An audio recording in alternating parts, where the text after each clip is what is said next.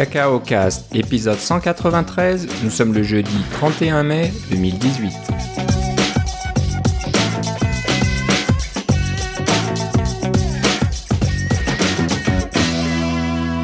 Bonjour et bienvenue à tous dans ce nouvel épisode de Cacao Cast. Comme d'habitude, Philippe Casgrain est avec moi. Comment ça va, Philippe? Va très bien, et toi, Philippe? Ça va très bien. C'est quasiment l'été ici, là, au Canada, un peu partout. J'imagine que c'est la même chose en Europe. Euh, pas mal de chaleur actuellement. C'est un peu bizarre. On est encore au mois de mai, à l'heure où on s'enregistre, et euh, on a des températures qui approchent les 30 degrés. Donc c'est un petit peu bizarre pour nous. C'est un peu soudain, on va dire. On n'a pas vraiment eu le temps de s'acclimater. Pensons à nos auditeurs de l'hémisphère sud et eux autres, ils arrivent à l'hiver. Ils arrivent à l'hiver, donc c'est vraiment, on va pas tous se plaindre. Donc, euh, ben, le bon côté, c'est que les piscines sont ouvertes, euh, l'eau est plus ou moins chaude, on la réchauffe un petit peu si nécessaire, mais on, en profite déjà. Donc la saison commence tôt au Canada. Faut en profiter parce que l'été est pas très très long ici, donc euh, les, la saison, ouais, ne dure pas très longtemps et encore, il y, a pire. On peut pas se plaindre. je suis allé faire du kayak la fin de semaine dernière, alors ça, ça va quand même. Ouais, c'est sympa, hein. Oui, avec mon, euh, nouveau, avec mon nouveau kayak pliant. Ton nouveau kayak pliant. Oui, c'est ça. J'ai acheté un, un, un kayak euh, qui s'appelle s'appelle Oru Kayak. Euh, donc, c'est un kayak qui se replie comme un origami. Alors, ça fait une boîte euh, d'environ euh, euh, 1 mètre par 70 cm par 30 cm. Et puis, ça, quand c'est replié, et puis quand on le déplie, ça, ça pèse environ une dizaine de kilos. Et puis, quand on le déplie, ça fait un kayak. Pleine grandeur. C'est assez, c'est assez intéressant et ça fonctionne assez bien. Je suis bien content. C'est bien solide. Ça... Oui, oui, oui. Une fois que c'est déplié, c'est, euh, il y a toutes sortes de, de... La, structure fait en sorte que c'est une structure en compression, alors ça, ça reste rigide. C'est vraiment très intéressant pour ça. Ok. Non, bah c'est pas mal. C'est ingénieux comme système. C'est sûr qu'un kayak, c'est super, mais le défaut, c'est que pour le transporter, c'est pas pratique. Ou pour le ranger chez soi, ça prend quand même beaucoup d'espace. Alors qu'avec le Oru Kayak, je peux quasiment, je peux presque le mettre dans un garde-robe. Ouais, donc c'est vrai que c'est pas mal ça. Faudrait que je regarde ça parce que ça me tente aussi. Mais voilà, j'ai pas trop de place à mettre des kayaks dans le garage ou, ben, ce que, ce soit dans la maison. Ce que je pourrais faire, c'est que je pourrais traverser la rivière, j'irai te voir à Canada, tu pourrais l'essayer. Bah voilà, on va faire ça un de ces jours. C'est ça. On verra si je, je tiens à flot et que je te le casse pas en deux. Oh, si ça marche pour moi, ça va marcher pour toi. ok, bah on fera ça. Euh, on, se débrouillera pour, pour se rencontrer un de ces jours, hein, vu qu'on a des belles journées maintenant. Voilà. Bon, ce qui nous importe le plus, c'est la WWDC dans 4 dodo. J'ai bien compté. Euh, lundi 4 juin, euh, c'est la keynote. À, je crois que c'est à 10h heure, heure de l'ouest. Donc c'est ça, donc une heure, de l'est, ou pour nos amis, nos amis français, ça va être à 19h le soir. Un truc comme ça, voilà. Et puis pour ceux qui sont encore plus loin, c'est dans le milieu de la nuit si vous êtes en Australie ou je ne sais où. Donc c'est peut-être moins pratique ça, mais euh, ben voilà, il n'y a pas beaucoup d'informations qui ont filtré. J'avoue qu'ils se sont assez bien débrouillés euh, jusque-là. On n'a pas vu de photos, quoi que ce soit. Ça veut peut-être dire qu'il n'y aura pas beaucoup de matériel à présenter. non, mais on a eu la, la euh, voyons, iOS 11.4 qui est sorti cette semaine aussi. Ouais, alors ils sont vraiment occupés parce que normalement ils seraient en train de peaufiner iOS 12, au moins une, au moins une version bêta pour faire les démonstrations lundi. Mais non, non, non seulement ils ont sorti la 11.4, mais ils sortent déjà la 11.4.1, je crois, la bêta est déjà disponible. Même chose pour euh, Xcode 9.4 qui est sorti, alors qu'on avait Xcode 9.3 qui était sorti il y a deux ou trois mois. Et la plus grosse nouvelle dans Xcode 9.4, c'est le support pour ClassKit. Alors, on a parlé de cet événement Apple où ils ont parlé du nouveau iPad pour l'éducation et du fameux système ClassKit, qui était un, un, framework optimisé pour les, euh, les, euh, les classes, hein, les, les, classes dans le sens de scolaire, un framework pour, pour les environnements scolaires. Alors, euh, Xcode 9.4 maintenant supporte ClassKit, alors on peut commencer à avoir des applications qui vont avec ClassKit. Hmm, ok, intéressant de voir euh, ce qui va en sortir, quel genre d'applications vont être développées avec ça. Mais voilà, très occupé. donc je disais qu'on. Ce qui est curieux, c'est qu'il y a des nouvelles versions d'iOS, mais il n'y a pas de nouvelles versions de macOS. On attend toujours la. C'est on est toujours sur la bêta de la 10.13.5 et elle n'est pas encore sortie. Alors la spéculation veut dire que peut-être qu'il va y avoir des nouvelles machines la semaine prochaine. Ah ah, bah j'espère. Est-ce que AirPlay 2 serait dans la dans macOS, le nouveau macOS? Euh, il est pas? il est pas dans le macOS actuel. Alors euh, mais il est dans la 11.4 donc. 11.4 hein, donc parce que donc AirPlay 2 c'est la grosse nouveauté dans toutes ces mises à jour là de Ça a juste été annoncé il y a un an, c'est ça. Ça a été annoncé il y a un an, ça a pris beaucoup de temps. Euh, mais apparemment, ça, ça a l'air d'être assez prometteur. Ça devrait fonctionner euh, un petit peu mieux que la version actuelle qui, des fois, hein, ça marche pas toujours. Il y a toujours un petit décalage, etc. Et, ça. Et pour nos amis français euh, de France, euh, la, et puis pour toi, ça marcherait aussi. Hein, les HomePod supportent maintenant le français de France.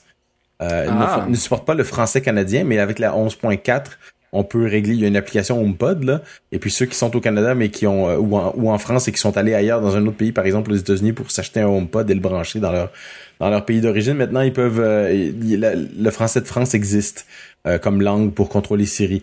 Alors moi, ça me fait une belle jambe. J'ai pas vraiment envie de parler en français de France à mon Siri pour qu'elle me comprenne.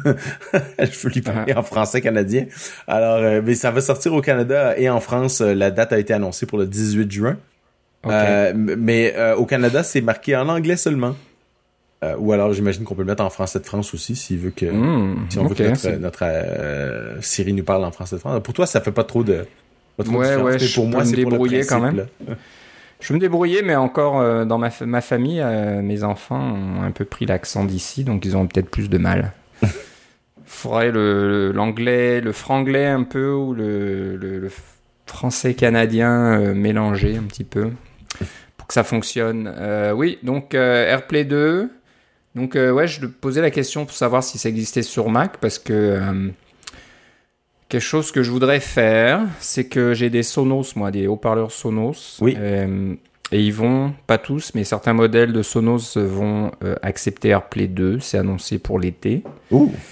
Et des fois, ben, j'aimerais bien, quand je regarde un film sur Netflix sur mon iMac, par exemple, de pouvoir envoyer le son sur le Sonos. Euh, j'avais essayé une application qui s'appelle AirSonos, et puis c'est horrible, parce qu'il y a un tel délai pour que Netflix envoie le son sur euh, AirSonos sur le Mac qui se présente comme une interface AirPlay, et ensuite euh, l'application AirSonos envoie la musique ou le son du film sur le Sonos en utilisant le protocole Sonos mais il y a un délai de deux secondes quasiment, donc euh, c'est impossible de regarder quoi que ce soit.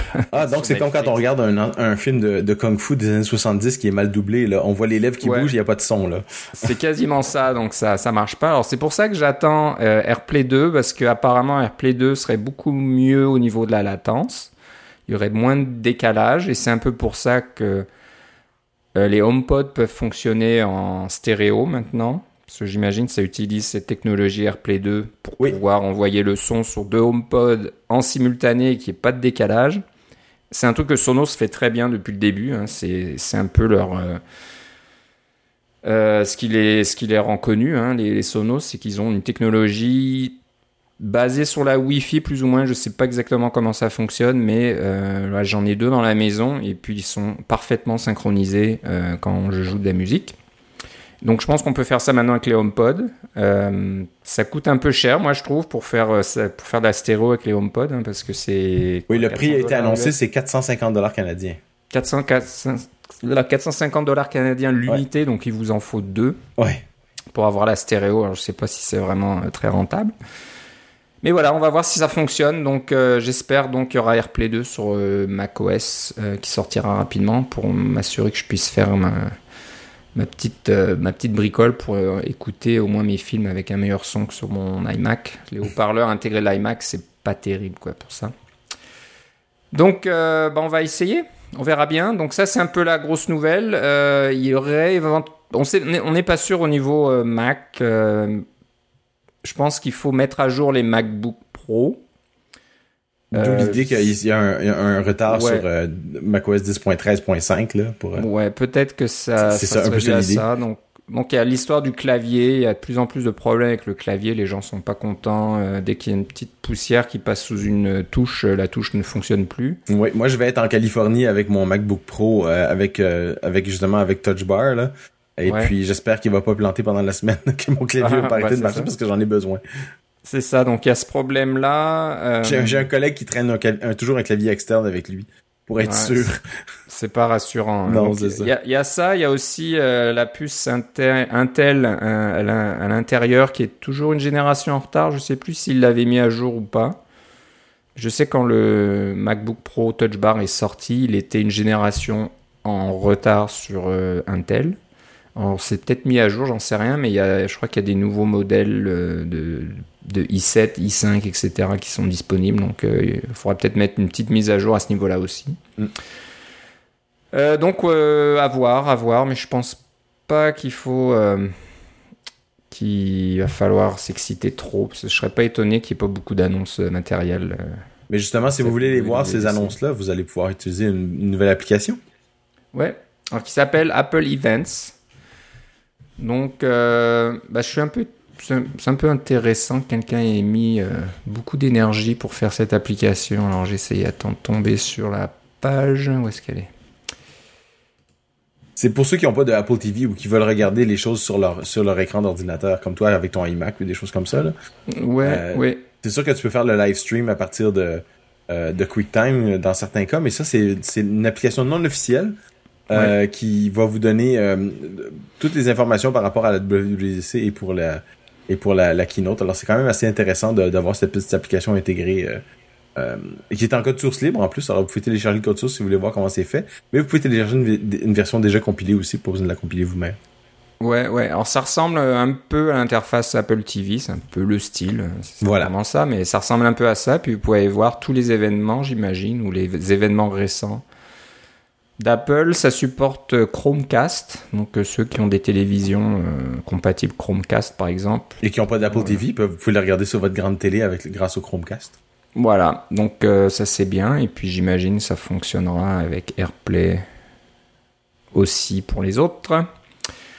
Ben, si vous allez sur GitHub, le compte c'est Inside GUI, Inside, Inside GUI. Et euh, l'application s'appelle Apple Events et elle est écrite en quoi? Euh, J'essaie de regarder le code. Est-ce que je vais tomber dessus? Release J'imagine que ça doit être écrit en. En Swift, probablement. En Swift Ah, non. Je vois du .m, .h, donc c'est du bon objectif C. C'est vrai que c'est une application qui, est mise à jour à chaque année aussi. J'étais sûr qu'on n'en ait pas déjà parlé, mais euh, bref, c'est une autre application pour vous aider à suivre les, euh, événements de la WWDC. Alors il y a des trucs en Swift, hein, c'est un peu mélangé. Je regarde, il y a, tout n'est pas en objectif C, il y a un petit peu, il y a des classes en Swift euh, par-ci par-là. donc c'est intéressant, c'est comme c'est en logiciel ouvert, oui, c'est intéressant de jeter un coup d'œil dans le code, voir comment ça a été fait pour ceux qui pensent à faire des applications euh, multimédia de ce genre-là. Donc voilà, profitez-en, soyez prêts pour lundi, euh, pour la keynote, euh, en téléchargeant ou en regardant l'application Apple Events sur GitHub. C'est bien pratique. Bon, Philippe, tu vas partir, toi, demain, donc on enregistre jeudi soir. Euh, tu pars vendredi donc pour la Californie. Oui. Et euh, tu essayes d'être prêt au niveau euh, de ton infrastructure informatique. Alors raconte-nous un petit peu ce que tu essayes de faire. Ben voilà, c'est que les auditeurs de longue date savent que je suis toujours intéressé par les séries de la Coupe Stanley pour le hockey.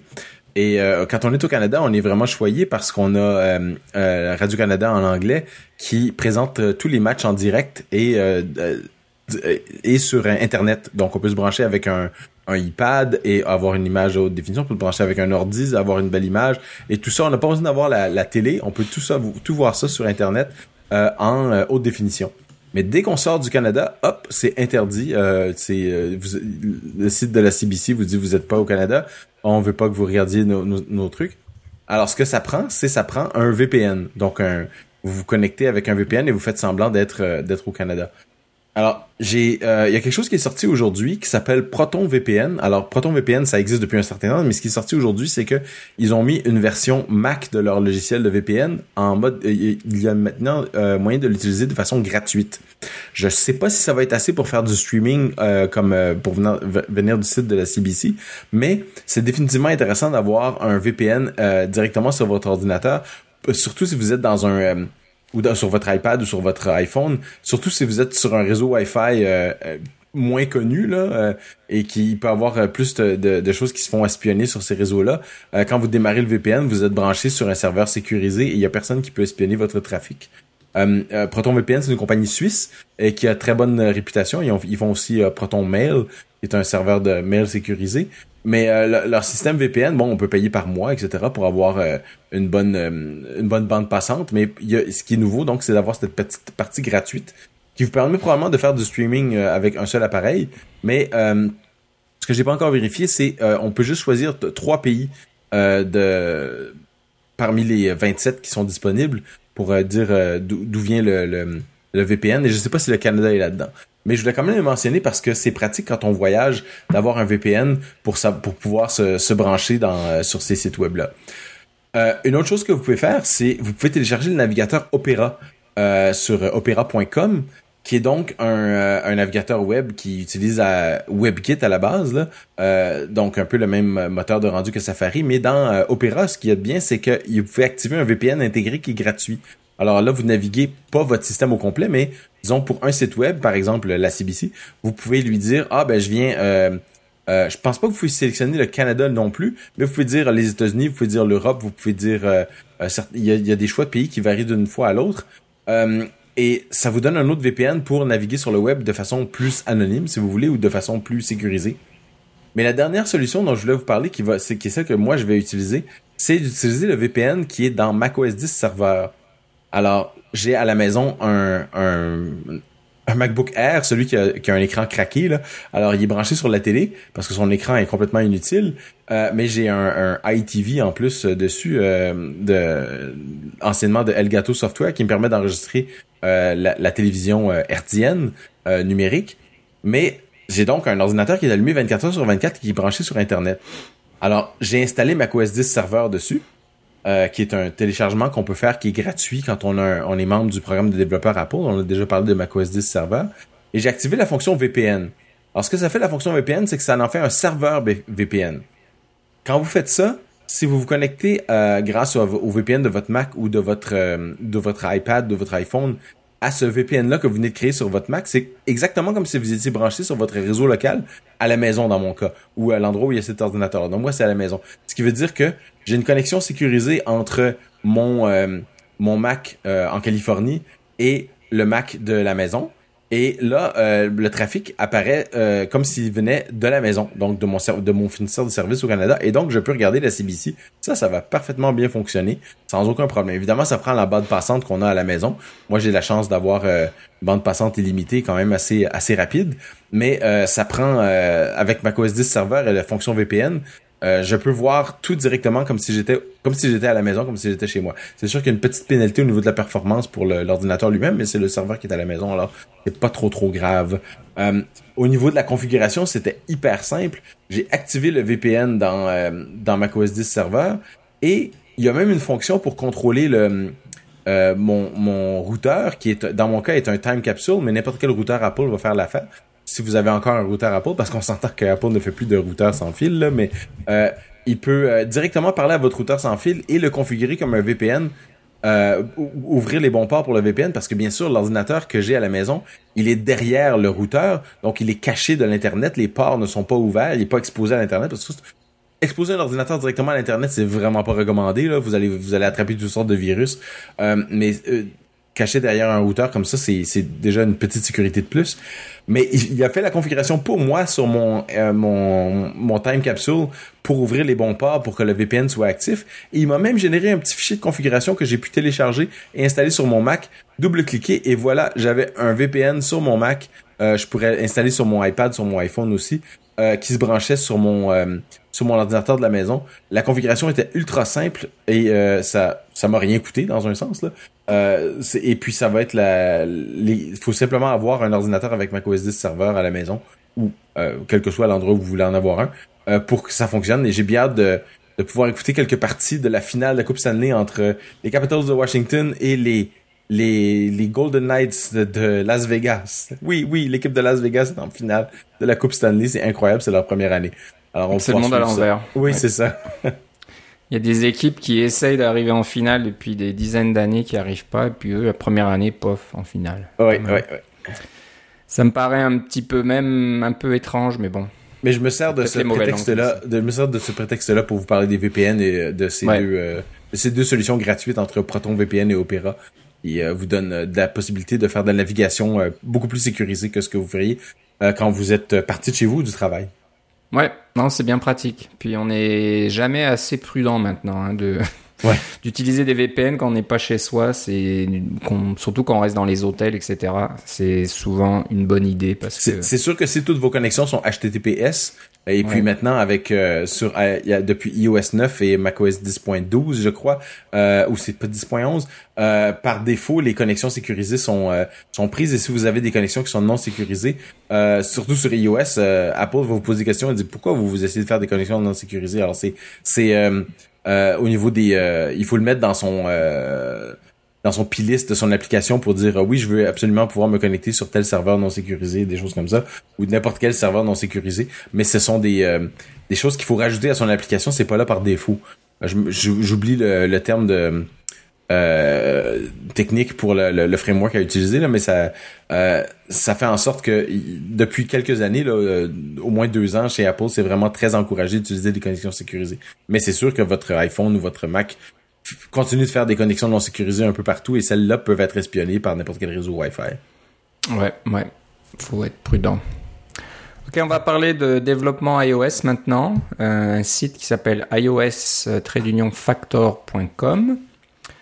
Alors, c'est. Euh, c'est un peu un comment dire une liste de bonnes pratiques on va dire ça pour euh, traduire best practice peut-être d'une façon un peu trop littérale mais euh, c'est souvent des choses qui manquent un petit peu. Hein, de des meilleures façons de faire, ouais, c'est ça. Ouais, de trouver des bonnes façons de faire des fois. Quand on est un développeur qui démarre, par exemple, ou qui a travaillé seul depuis un bon bout de temps, on n'a pas trop d'idées euh, des meilleures façons de faire. Donc dans, dans le style de développement, comment organiser un projet euh, Xcode, comment comment gérer le test, les déploiements, euh, etc. Les, gérer les API, les versions, euh, les données, tout ça. Donc, euh, ben, c'est un site qui donne une dizaine, c'est ça? 10, facteurs, ça s'appelle donc les facteurs iOS. il donne une liste de 10. Donc, ça commence par les dépendances, configuration, développement, production, parité. Alors, je sais pas trop exactement ce que c'est. C'est voilà, de comment euh, comment gérer ces différents il faut que notre environnement de développement soit le plus proche possible de notre environnement de production. Ouais. Donc le déploiement euh, préféré local au lieu de d'à distance. Donc l'idée c'est de de s'assurer que votre application puisse fonctionner même si euh, le, le côté serveur n'est pas disponible.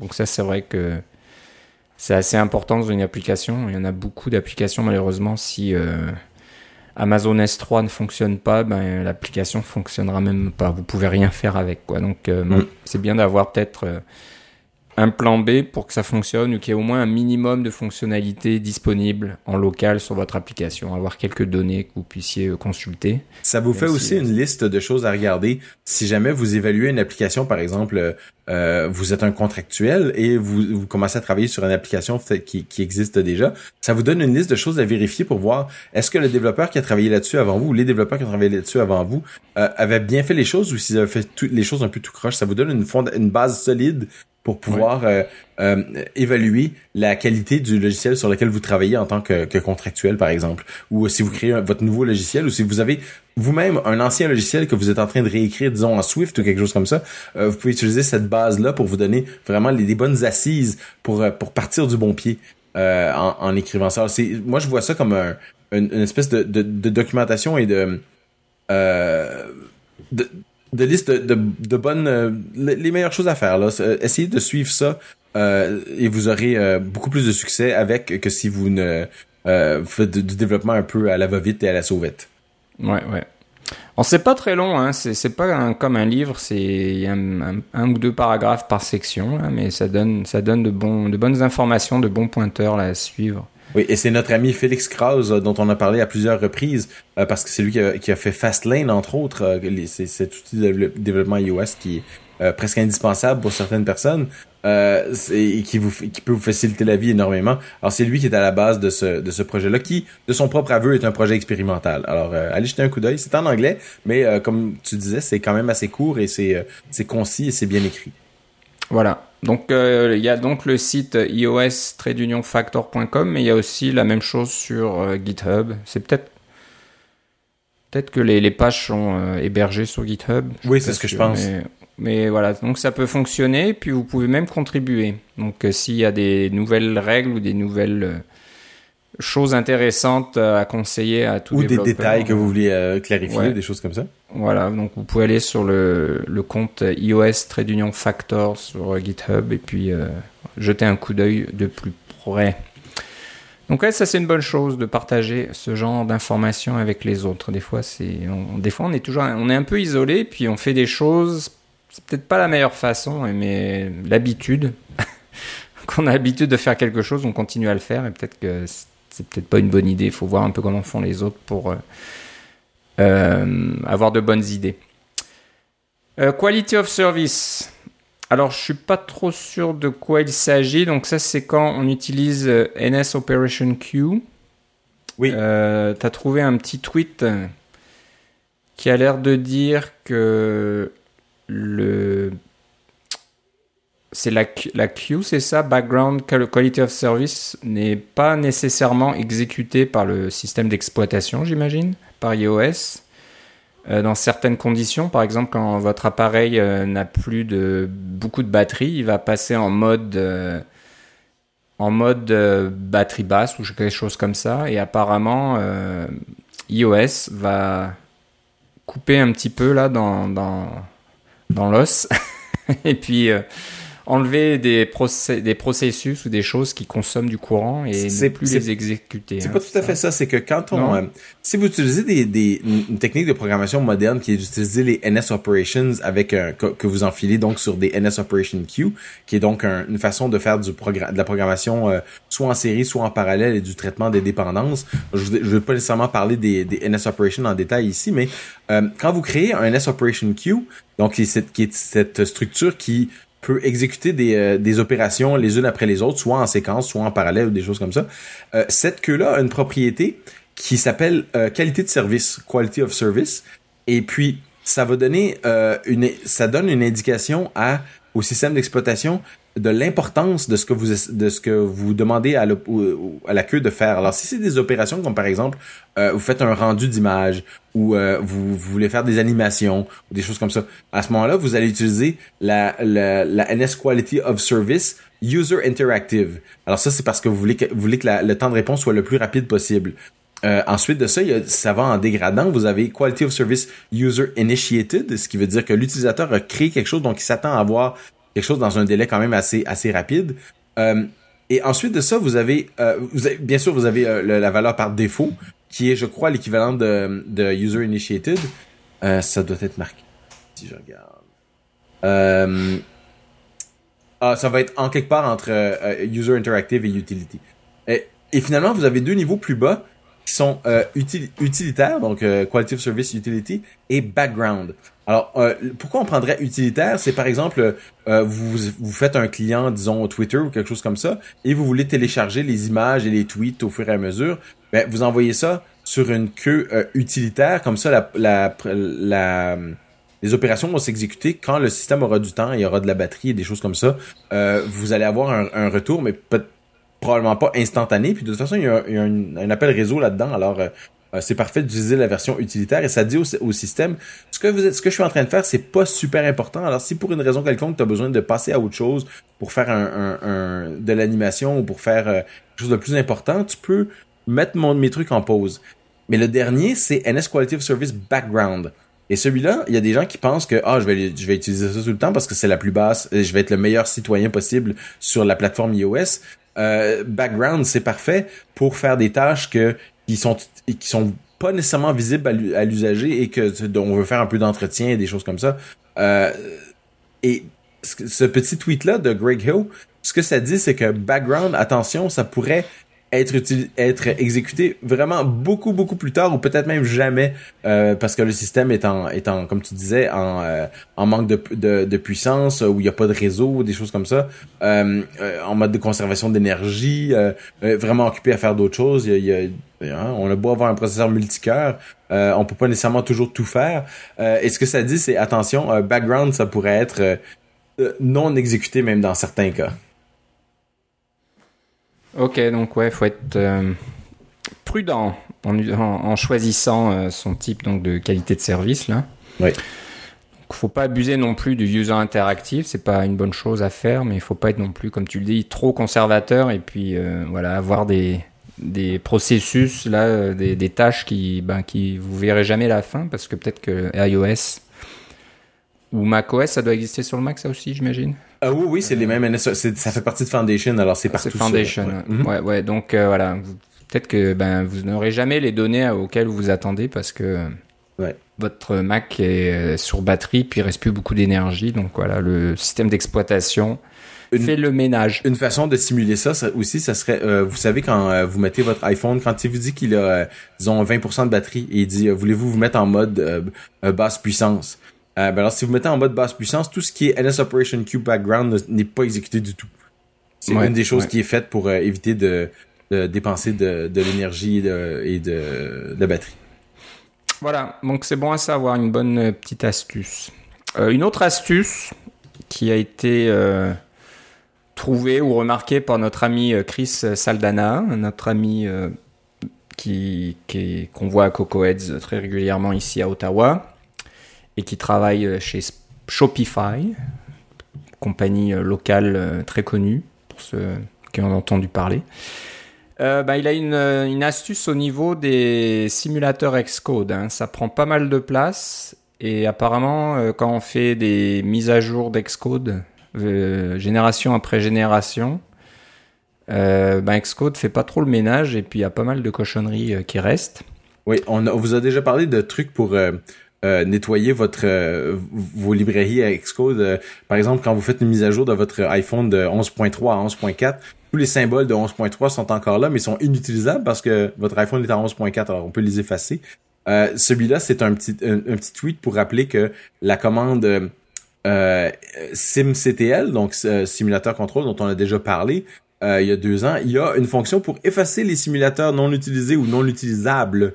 Euh, c'est pas nécessairement les non utilisés, c'est parce que selon on va les avoir, mais ceux qui sont même pas utilisables parce qu'ils sont restés, parce que vous avez disons euh, vos Xcode 8 et vous avez gardé juste des Xcode 9, des simulateurs qui peuvent plus être utilisés, ça va vous permettre de de les effacer, de faire un petit peu de ménage et peut-être de récupérer de l'espace. Moi, dans mon cas, j'ai été assez diligent et il n'y a pas grand-chose qui s'est passé quand j'ai fait cette commande-là, mais lui, il disait qu'il a récupéré 12 gigaoctets d'espace. Alors, ça peut être non négligeable et ça coûte rien. Ouais, ouais. Donc voilà, sim control delete unavailable. Oui. C'est la commande. Bon. Euh, après, à mettre un préfixe avec euh, xrun aussi pour euh, s'assurer que c'est démarré par les outils Xcode. Ouais, donc euh, voilà, on mettra le lien euh, du petit tweet euh, dans les notes de l'émission et puis vous pourrez, voir comment, comment est la syntaxe de cette commande plus en détail. Philippe a trouvé un petit utilitaire sympathique qui vient de chez nos amis de Firefox, qui font donc le navigateur bien connu Firefox. Il il vient de sortir ou c'est un composant du nouvel, euh, nouveau navigateur Firefox qui permet de faire du partage de fichiers, c'est ça? C'est ça. Alors, euh, on a tous eu à certains moments euh, des personnes qui nous envoient des fichiers gigantesques par courriel. Euh, on sait que le courriel, ça marche bien pour les fichiers de, disons, 1 mégaoctet et moins, là, mais dès qu'on commence à passer à plus que ça, à moins d'être d'être en Gmail, et c'est pas tout le monde qui est en Gmail, il y a commence à avoir des limites. Ça, ça prend beaucoup de temps, ça prend beaucoup de place, ça prend beaucoup de place sur notre Mac, etc. Euh, envoyer des gros fichiers, par exemple un gros paquet de photos ou euh, un, gros document ou un, vidéo que vous voulez partager, euh, c'est pas toujours évident à, envoyer euh, même par e-message ou des choses comme ça. et Firefox, ils ont fait un site web qui s'appelle send.firefox.com qui vous permet de partager des fichiers de façon sécuritaire et confidentielle. Euh, et, chiffré. Donc, euh, même Firefox peut pas voir ce que vous faites. Euh, et ce lien-là expire automatiquement. Donc, c'est ça fait en sorte que vous pouvez partager des fichiers de façon ponctuelle et vous n'avez pas besoin de, de, dire ah ben plus tard je vais aller les nettoyer ou des choses comme ça. C'est tout est fait pour vous. Alors pour des, des partages ad hoc, on va dire là, de gros fichiers, c'est quelque chose qui est vraiment très intéressant. Par exemple, si je voulais t'envoyer un, un gros projet Xcode avec toutes les dépendances et des choses comme ça et le euh, format Git, ben euh, je pourrais te l'envoyer de cette façon-là euh, si je voulais pas le partager sur GitHub par exemple. C'est vraiment pratique pour ce genre de choses-là. vous avez à partager des photos, des, choses comme ça. Il, il recommande de faire des, fichiers d'une taille de moins de 1 gigaoctet. Mais 1 gigaoctet, c'est déjà quand même pas mal gros. Là. Ça vaut vraiment la peine de, de faire ça. Et c'est, facile à utiliser pour tout le monde. Sûrement que vos, amis et votre famille qui, qui n'utilisent pas nécessairement Dropbox ou, d'autres, ou des fichiers comme ceux-là vont pouvoir utiliser ça facilement. Ça vous recevez un petit lien par courriel, vous cliquez dessus et voilà, ça commence à se télécharger. Ouais, ça c'est le bon côté. Il n'y a pas grand chose à installer ou Il n'y a rien à installer. Ça fonctionne donc. Euh, c'est optimisé pour Firefox. Vous, vous pouvez télécharger. Ce qu'ils veulent, c'est que vous téléchargez Firefox sur Mac euh, et vous utilisez, ce qui est, ce qui est tout à fait correct. Euh, je vous encourage à le faire. Ça coûte rien et puis, ici, vous allez peut-être l'aimer. Euh, mais ils ont fait ça un, un, un, truc ouvert, pas seulement aux utilisateurs de Firefox, mais à tous les utilisateurs. Ouais. Donc voilà, allez sur send.firefox.com puis HTTPS euh, bien sûr, et puis voilà, vous pouvez utiliser ça euh, tout de suite si vous avez des fichiers à envoyer. Euh, maintenant, un outil de notre ami Gus Muller de Flying Meat Software. Ça fait un bout de temps qu'on n'a pas parlé de lui, mais il était pas mal occupé apparemment. Il a sorti une nouvelle application qui s'appelle Retro Batch. Oui. J'aime bien le nom. Je sais pas pourquoi il y a du rétro là-dedans. Je sais pas, je vois pas quelque chose de rétro dans cette application, mais bon, peut-être le nom est sympa, sonne bien à l'oreille. Euh, donc c'est quoi? Euh, C'est pour faire du, c'est un peu, ça fait penser à Automator un petit peu. Hein oui. Je pense qu'il y a une idée euh, qui vient de là, c'est de faire du traitement en, en batch, en série de d'images. Je pense que voilà, c'est c'est spécifique pour les images, mais ça fait aussi penser. Images, ouais. les, nos, nos, nos, amis qui sont, nos auditeurs qui sont programmeurs se rappellent peut-être de Quartz Composer, qui permet de faire des effets de de, de en utilisant les, les, toutes les fonctionnalités du système Quartz qui est à la base de, du, du moteur de rendu de, du Mac euh, et qui, qui euh, euh, permettait de connecter des choses ensemble de façon graphique. Alors c'est aussi inspiré par Quartz Composer. OK. Ce que ça permet de faire, donc, c'est vous avez différentes opérations, par exemple, lire des données dans un fichier, euh, changer les couleurs de, d'un fichier pour euh, avoir des disons des couleurs standards, euh, enlever les informations GPS. Hein, on s'entend des fois il y a des métadonnées dans vos fichiers que vous voulez pas nécessairement partager. ensuite, faites faire une mise à l'échelle par exemple. vous voulez avoir vous voulez avoir des petites images pour me présenter sur le site web et quand vous en avez vous cliquez dessus ça, vous avez les plus grosses. Mais avec RetroBatch pouvez faire un petit les comme tu dis c'est l'équivalent d'un petit truc automator euh, sur lequel vous faites euh, vous faites glisser vos, images et euh, il va tout faire exécuter en séquence ces, différentes opérations. On parlait de NS Operation Q tantôt, c'est un peu le même principe mais de façon visuelle. et ça, ça va faire toute cette variété d'opérations là. Il y en a évidemment beaucoup plus là. c'est c'est le même moteur que celui de Acorn qui est son éditeur de d'images. Mais ça vous permet de, il y, a aucune limite à ce que vous pouvez faire en termes d'opérations en, euh, en série sur euh, des ensembles d'images. Alors, si vous avez beaucoup d'images à traiter en même temps, euh, par exemple, vous faites un, un, album photo sur le web et vous voulez tout, tout créer les, les, les, petites versions, etc., ou vous voulez, vous voulez toutes les mettre à une certaine taille, c'est parfait pour ce genre d'utilisation-là. Voilà. Euh, c'est un logiciel commercial, mais il y a une version euh, d'essai gratuite de 14 jours. Donc oui. voilà, vous pouvez jeter un coup d'œil là-dessus. Mais connaissant Gus, c'est certainement de très bonne qualité et très très bon et probablement très performant parce que on sait qu'il travaille fort là-dessus pour euh, faire des, des, fonctionnalités euh, de traitement d'image euh, qui, qui, fonctionnent bien et vite. Oui, c'est ça. Alors, ça veut utiliser toutes les technologies modernes. On parle de métal, on parle de OpenGL, on parle de tous ces genres de trucs-là qui sont présents sur sur vos Mac, sur vos... Ça va utiliser votre carte graphique à son maximum. Ouais, ouais. Donc voilà, un truc très utile, euh, j'imagine, pour les photographes euh, professionnels, parce que là, je vois qu'on peut rajouter des watermarks, là, des, des impressions euh, dans la photo, là, si vous voulez pas vous faire voler vos photos. Et puis, comme tu disais, on peut vraiment toucher aux métadonnées des images aussi, d'enlever des choses ou d'en rajouter. Alors, je sais qu'Automator peut faire quelques applications de base, quelques fonctionnalités de base, comme réduire les tailles, par exemple, de, vos images et choses comme ça, mais c'est assez limité. Donc là, si vous voulez vraiment euh, passer à l'étape euh, supérieure et puis avoir beaucoup plus de contrôle, c'est sûr qu'une application comme RetroBatch, ça va vraiment vous aider. C'est ça. Si vous avez du euh, traitement d'image à faire en série, je vous encourage fortement à aller regarder RetroBatch. Ouais, Flying Meet F L Y I N G M E A T.com rétro batch comme ça se prononce. Euh, sympathique. Euh, maintenant, on va parler d'un truc, euh, d'un utilitaire qui a un drôle de nom, j'imagine, WTF. J'essaierai pas de traduire, de vous dire ce que ça veut dire. Mais je sais pas, le nom n'a aucun rapport avec ce que fait cet utilitaire.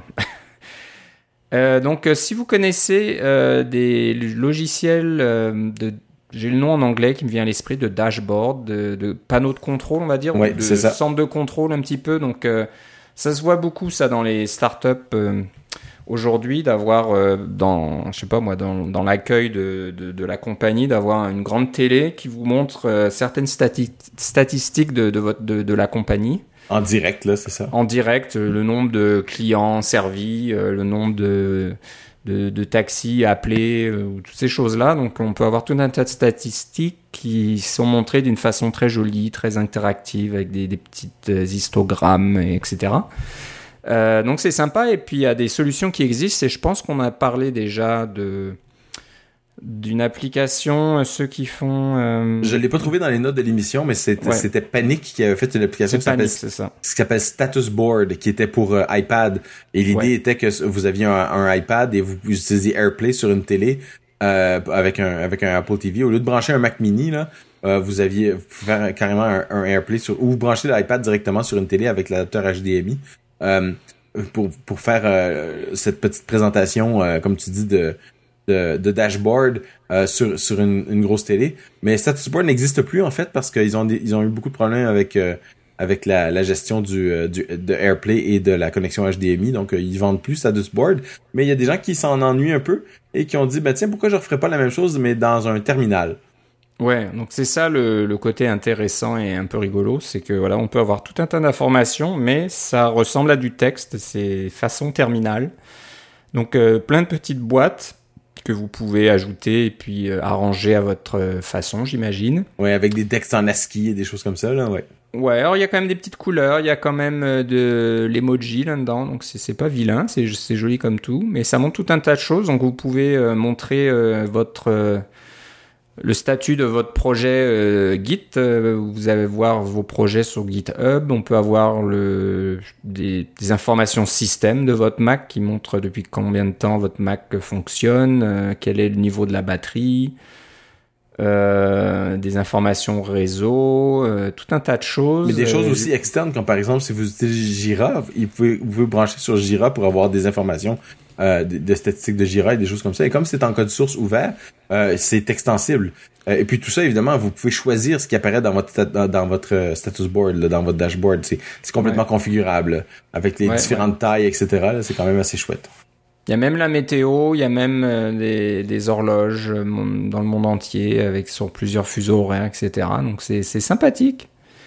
C'est joli comme tout, des fois, au lieu d'avoir une application un petit peu trop complexe et tout ça, vous pouvez avoir quelque chose de simple dans un onglet de votre terminal et puis euh, quand vous avez besoin de voir euh, les informations comme ça d'un coup, vous pouvez les voir. Donc euh, ouais, j'aime bien, c'est sympathique. Donc si vous allez sur GitHub, encore une fois, le compte c'est Senor. Alors, senior programmeur, j'imagine. Non, c'est senior comme dans, comme dans Monsieur Programmeur.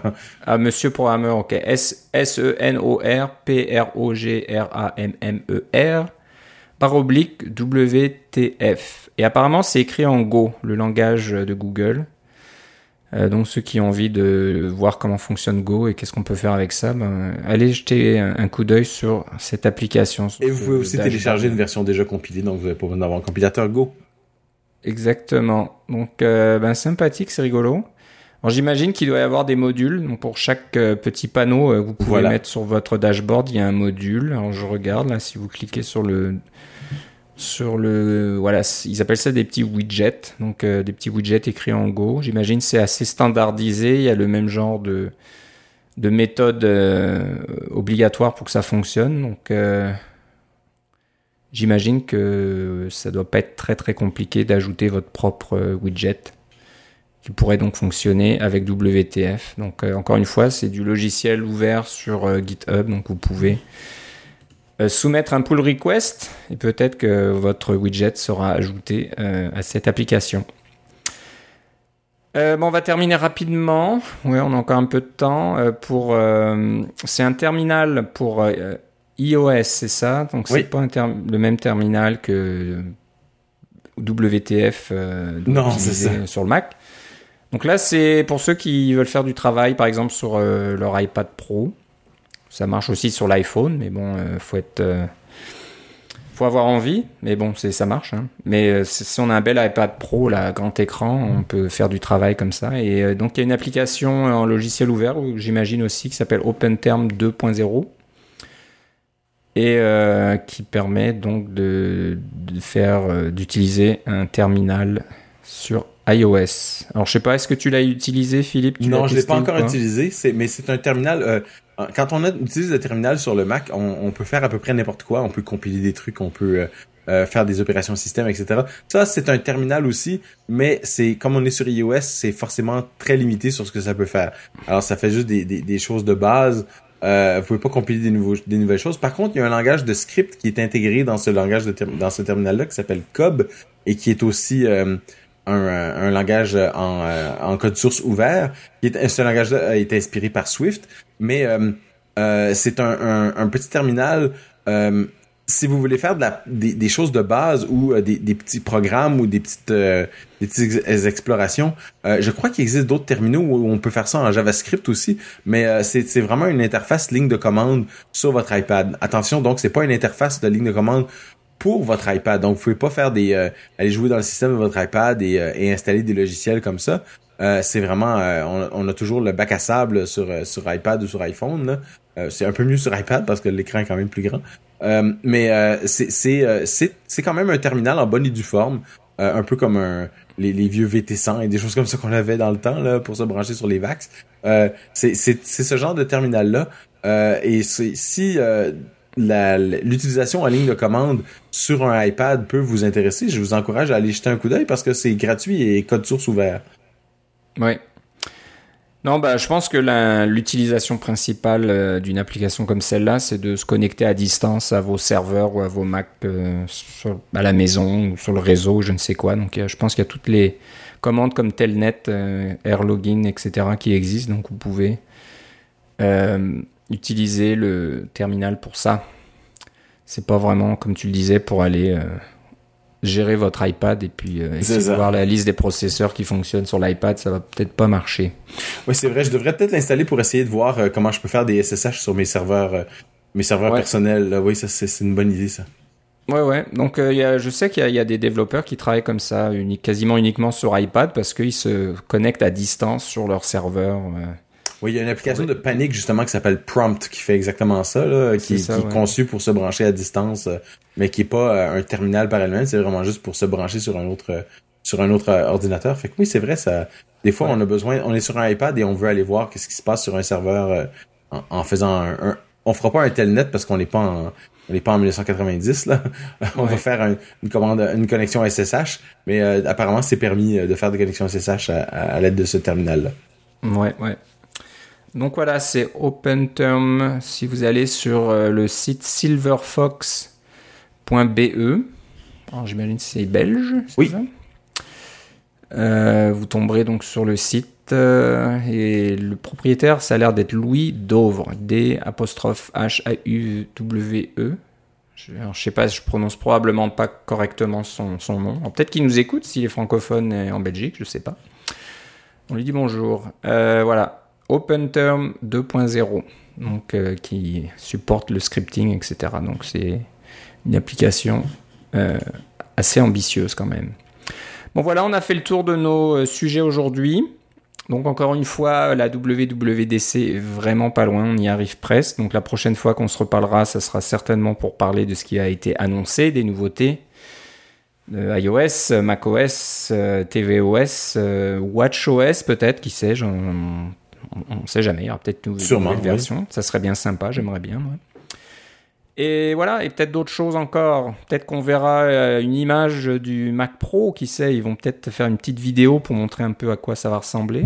Ah, t'es ambitieux, toi. Ah, bah, il va falloir quand même euh, donner un petit quelque chose, là, une petite cacahuète aux, gens qui attendent le Mac Pro depuis des années. Donc, euh, ça fait quand même depuis 2013 là qu'il y a grand chose qui a bougé de ce niveau-là. Donc, euh, il pourrait au moins montrer une photo ou quelque chose pour dire voilà, bah, début 2019, regardez ce que vous allez avoir. Youpi. Euh, euh, surtout que le, l'iMac Pro, là, dans les news actuellement, il s'en prend un petit peu dans les dents. Donc, c'est peut-être le moment de montrer d'autres alternatives pour les professionnels aussi. Donc je n'irai pas dans les détails, mais il y, a eu des soucis un petit peu avec la réparation d'iMac Pro et des choses un peu étranges qui ne devrait pas arriver sur des machines euh, de, à ce prix-là. bon, Philippe, si on veut savoir euh, comment vont tes préparatifs, euh, ton voyage en Californie et où tu seras lundi, etc., où doit-on aller? Je suis pas encore tout à fait à l'aise avec mon micro.blog, mais micro.blog oblique Phil, c'est moi. Et sinon, c'est sur Twitter avec Philippe C. Voilà, et eh ben pour CacaoCast, vous pouvez toujours aller sur Twitter, sur le compte CacaoCast. Vous pouvez nous écrire aussi à cacaocast.gmail.com. Et puis euh, le site où tous les épisodes depuis l'épisode numéro 1 sont toujours disponibles, vous allez sur cacaocast.com. Et puis voilà, donc euh, ouais, on a hâte, on a hâte euh, que la semaine prochaine arrive et puis voilà, qu'on ait, des nouvelles choses à se mettre sous la dent.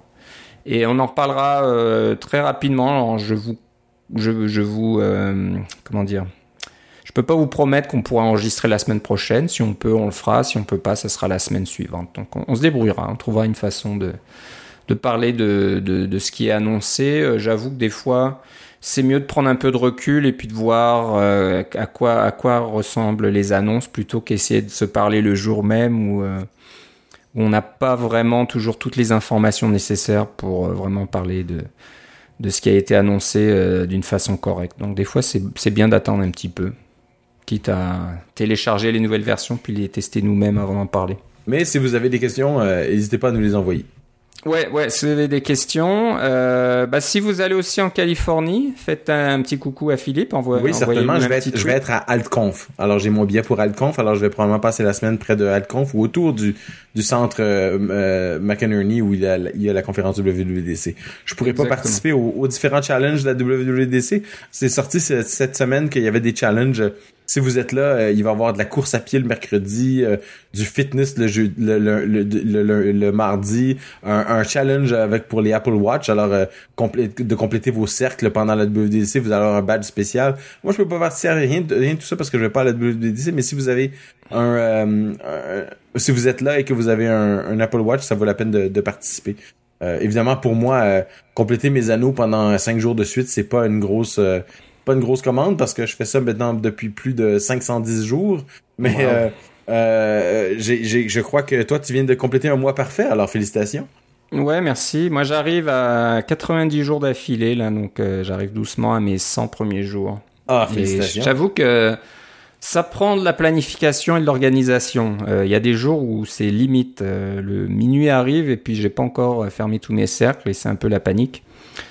Euh, donc ça, prend un peu d'entraînement et puis il faut que la famille euh, soit aussi euh, impliquée parce que voilà, il faut me laisser un petit peu de temps des fois pour brûler les dernières calories de la journée pour fermer tous les cercles. Mais c'est fun, c'est vrai que c'est un, un, petit challenge sympathique, un, un challenge santé. C'est pas un mauvais challenge, c'est pas une mauvaise habitude, on va dire une mauvaise obsession entre guillemets que d'être actif tous les jours. Donc ça c'est une bonne chose. Et j'avoue que l'Apple Watch fait, fait, un bon travail à ce niveau-là. Ils ont réussi à, entre guillemets, gamifier, euh, rendre l'activité rigolote euh, et puis euh, motivante aussi. Donc ça marche bien. Voilà, ben Philippe, je te remercie. on se reparle donc peut-être dans une semaine ou deux. Ouais, j'espère bien. J'ai hâte de voir tout ce qui va nous sortir de nouveau. Voilà, et je te souhaite un bon séjour là-bas. Merci beaucoup. Salut, bye bye.